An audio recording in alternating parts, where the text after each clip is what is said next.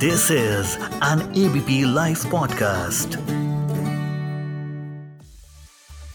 क्या मोदी सरकार और किसानों के बीच नए सिरे से टकराव की नौबत आ रही है? क्या मोदी सरकार किसानों के साथ धोखा कर रही है? न्यूज़ इन डेप्थ में आज हम इसी बात की चर्चा करेंगे। नमस्कार, मैं हूँ आपका दोस्त विजय विद्रोही और आप सुन रहे हैं एबीपी लाइव पॉडकास्ट तो न्यूज़ इन डेप्थ में इसी बात की चर्चा होगी कि किसानों और सरकार के बीच क्या दोबारा से बातचीत शुरू होगी। क्या सरकार ने जो 28 उनतीस सदस्यों की एक सूची बनाई है, एक कमेटी बनाई है, उससे किसानों को संतुष्ट किया जा सकेगा? किसानों ने इस सूची को रिजेक्ट कर दिया है। दरअसल हुआ ये था कि थोड़ा सा बैकग्राउंडर मैं आपको बताता चलूँ कि किसान एक सवा साल तक लगातार धरने प्रदर्शन पर बैठे थे। मोदी सरकार तीन नए कृषि कानून लेकर आई थी, जिसे किसानों ने किसान विरोधी माना था। इसमें एमएसपी को लीगल राइट दिए जाने की बात किसानों ने अपनी तरफ़ से कही थी, जिसे मोदी सरकार ने नहीं माना था। तीनों कृषि कानूनों को फिर मोदी सरकार ने पिछले साल नवंबर में उत्तर प्रदेश के विधानसभा चुनाव में हार के डर से वापस ले लिया था। ऐसा आरोप उस समय किसानों ने लगाया था। फिर किसानों और सरकार के बीच एक समझौता हुआ, जिसमें कहा गया कि जिन पर मुकदमे हैं, उनके मुकदमे वापस किए जाएँगे, किसान धरना स्थल से उठ जाएँगे। एमएसपी को लीगल राइट बनाने के संबंध में कमेटी बनाई जाएगी, उसके विभिन्न पहलुओं पर बात करेगी और इसके साथ साथ किसानों को शहीदों का दर्जा दिया जाना, जो मर गए थे किसान, मुआवजा दिया जाना, इस पर भी अलग अलग राज्यों के अलग अलग राज्य के मुख्यमंत्रियों से अपने अपने स्तर पर बातचीत होगी। अब ये था पिछले साल नवंबर का। इस साल मार्च में किसानों को एक खत पहुँचता है भारत सरकार का, जिसमें वो कहते हैं कि हम एक कमेटी बनाने जा रहे हैं और आप अपने तीन सदस्यों के नाम बता दीजिए संयुक्त किसान मोर्चे के। तो संयुक्त किसान मोर्चा कहता है कि भाई आप कमेटी जो बनाने जा रहे हैं वो कितने सदस्यों की होगी उसका एजेंडा क्या होगा, उसमें कौन कौन से मुद्दे रखे जाएँगे, क्या एमएसपी को लीगल राइट बनाना मिनिमम सपोर्ट प्राइस को लीगल राइट बनाना भी उसमें शामिल होगा। कमेटी कब तक अपना फैसला देगी, कितना टाइम बाउंडिंग होगी, और कमेटी जो सिफारिशें करेगी, क्या केंद्र सरकार को उसको मानना बाध्यकारी होगा। और बाकी जो कमेटी के सदस्य हैं, उनके आप नाम बताइए, उसको हेड कौन करेगा, अध्यक्षता कौन करेगा। तो इस पर किसानों का आरोप है कि मार्च के बाद भारत सरकार ने चुप्पी साध ली, किसी ने कोई जवाब नहीं दिया, कृषि मंत्री भी खामोश रहे, उल्टा मीडिया में जाकर प्रचार प्रसार करते रहे कि देखिए हम कमेटी बनाने जा रहे हैं, अब किसानों की समस्या हल होने वाली है। और अभी कुछ दिन पहले, मानसून सत्र से पहले, सरकार को लगा कि मानसून सत्र में ये मुद्दा फिर गर्मा सकता है और किसानों ने भी इस बीच नए सिरे से आंदोलन करने की चेतावनी दी थी। तो सरकार को लगा कि एक कमेटी बना देनी चाहिए। तो 28 सदस्यों की कमेटी की घोषणा कर दी, जिसमें तीन पद खाली छोड़ दिए गए। यानी तीन पद या तीन जो खाली स्थान है, उनको संयुक्त किसान मोर्चा अपनी तरफ़ से भर दे। अब किसानों का कहना है कि 28 में से जो 25 हैं, वो सबके सब या तो किसान विरोधी हैं, या मोदी सरकार ने जो तीन कानून पास कराए थे, उनके पक्षधर हैं, या उनके पक्ष में बड़ी बातें करते रहे हैं, या खुलकर सामने आते रहे हैं। तो ऐसे में इस कमेटी का सदस्य बनने का क्या फ़ायदा? किसानों के प्रतिनिधि के रूप में आठ लोगों की यह कमेटी बनाई गई है या कमेटी में से आठ लोग किसानों के प्रतिनिधि होंगे, जिसमें से पाँच सरकार ने चुन लिए हैं, मोदी सरकार ने, और वो पाँचों के पाँचों ऐसे हैं जो किसानों के हक में नहीं है। किसानों को ऐसा लगता है जो तीनों कृषि कानून है, उनका वो विरोध करते रहे हैं।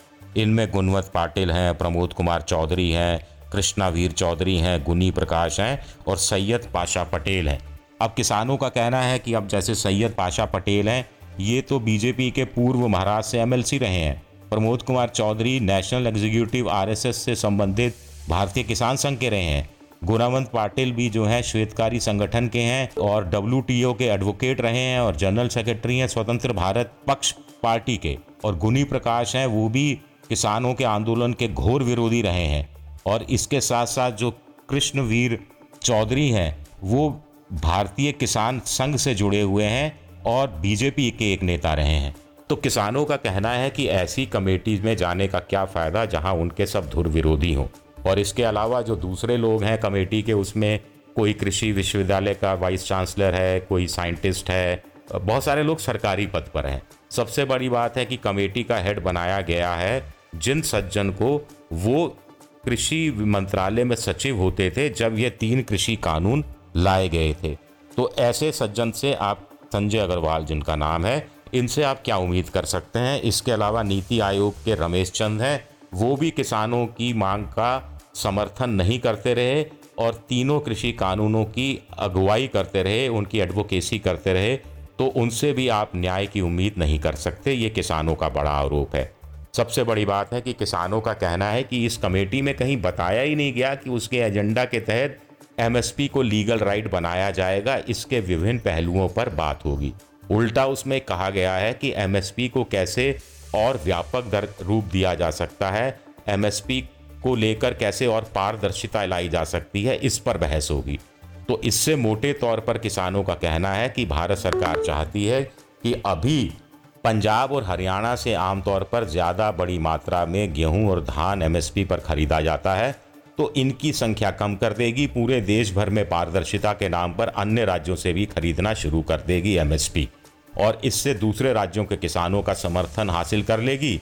और पंजाब के, पश्चिमी उत्तर प्रदेश के, कुछ हद तक राजस्थान के और हरियाणा के किसानों को मार्जिनलाइज कर देगी।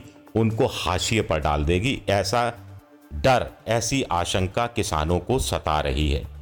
टाइम बाउंडिंग नहीं है तो किसानों का कहना है कि भारत सरकार तो शायद ये चाहती है कि 2024 के लोकसभा चुनाव तक कमेटी बैठी रहे, कमेटी बातचीत करती रहे, किसी अंतिम फैसले पर पहुँचे नहीं, और भारत सरकार, मोदी सरकार, उनकी बीजेपी जो पार्टी है, उनका संगठन है, और वो ये प्रचार प्रसार करता रहे कि देखिए, मोदी सरकार तो किसानों के हितों के लिए कितनी दृढ़ प्रतिज्ञ है और वो कैसे बातचीत कर रही है, कैसे कमेटी बनाई हुई है, किसानों के प्रतिनिधि उसमें शामिल किए गए हैं और उनसे लगातार एमएसपी को लीगल राइट बनाने को लेकर बातचीत चल रही है। इस तरह का वो नैरेटिव इस तरह का विमर्श वो जनता के सामने रख सकती है। तो किसानों ने इस कारण भी ये मांग रिजेक्ट कर दिए मांग की जगह ये कहा जाए कि जो तीन नाम मांगे गए थे, वो तीन नाम देने से इनकार कर दिया है और अपने धरने प्रदर्शन की योजना बनानी शुरू कर दी है। इस बार वो कह रहे हैं कि एक ही जगह पर जमे नहीं रहेंगे, जैसा वो गाजीपुर बॉर्डर और दूसरे बॉर्डर पर रहे थे, सिंगूपुर बॉर्डर पर। इस बार पूरे भारत में जाएँगे कुछ कुछ दिनों के लिए धरना प्रदर्शन करेंगे और अपनी बात सामने रखने की कोशिश करेंगे और राजनीतिक दलों का सहारा लिया जाएगा, नहीं लिया जाएगा, उन्हें मंच पर बुलाया जाएगा, नहीं बुलाया जाएगा, इसको लेकर वो खामोश हैं। भारत सरकार की चिंता इससे ज़रूर बड़ी होगी क्योंकि इसी साल के अंत में हिमाचल प्रदेश में चुनाव हैं, गुजरात में चुनाव हैं, अगले साल छत्तीसगढ़ में, मध्य प्रदेश में, राजस्थान में, कर्नाटक में चुनाव हैं और उसके बाद फिर लोकसभा का चुनाव आना है। तो इस बार के लिए न्यूज़ इन डेप्थ में इतना ही। अगले हफ़्ते फिर किसी विषय पर हम विस्तार से बातचीत करेंगे। तब तक अपने दोस्त विजय विद्रोही को इजाज़त दीजिए और सुनते रहिए एबीपी लाइव पॉडकास्ट हर पल बदलती दुनिया में कोई अपडेट मत करो, मिस। डाउनलोड करो एबीपी लाइव ऐप और जानते रहो।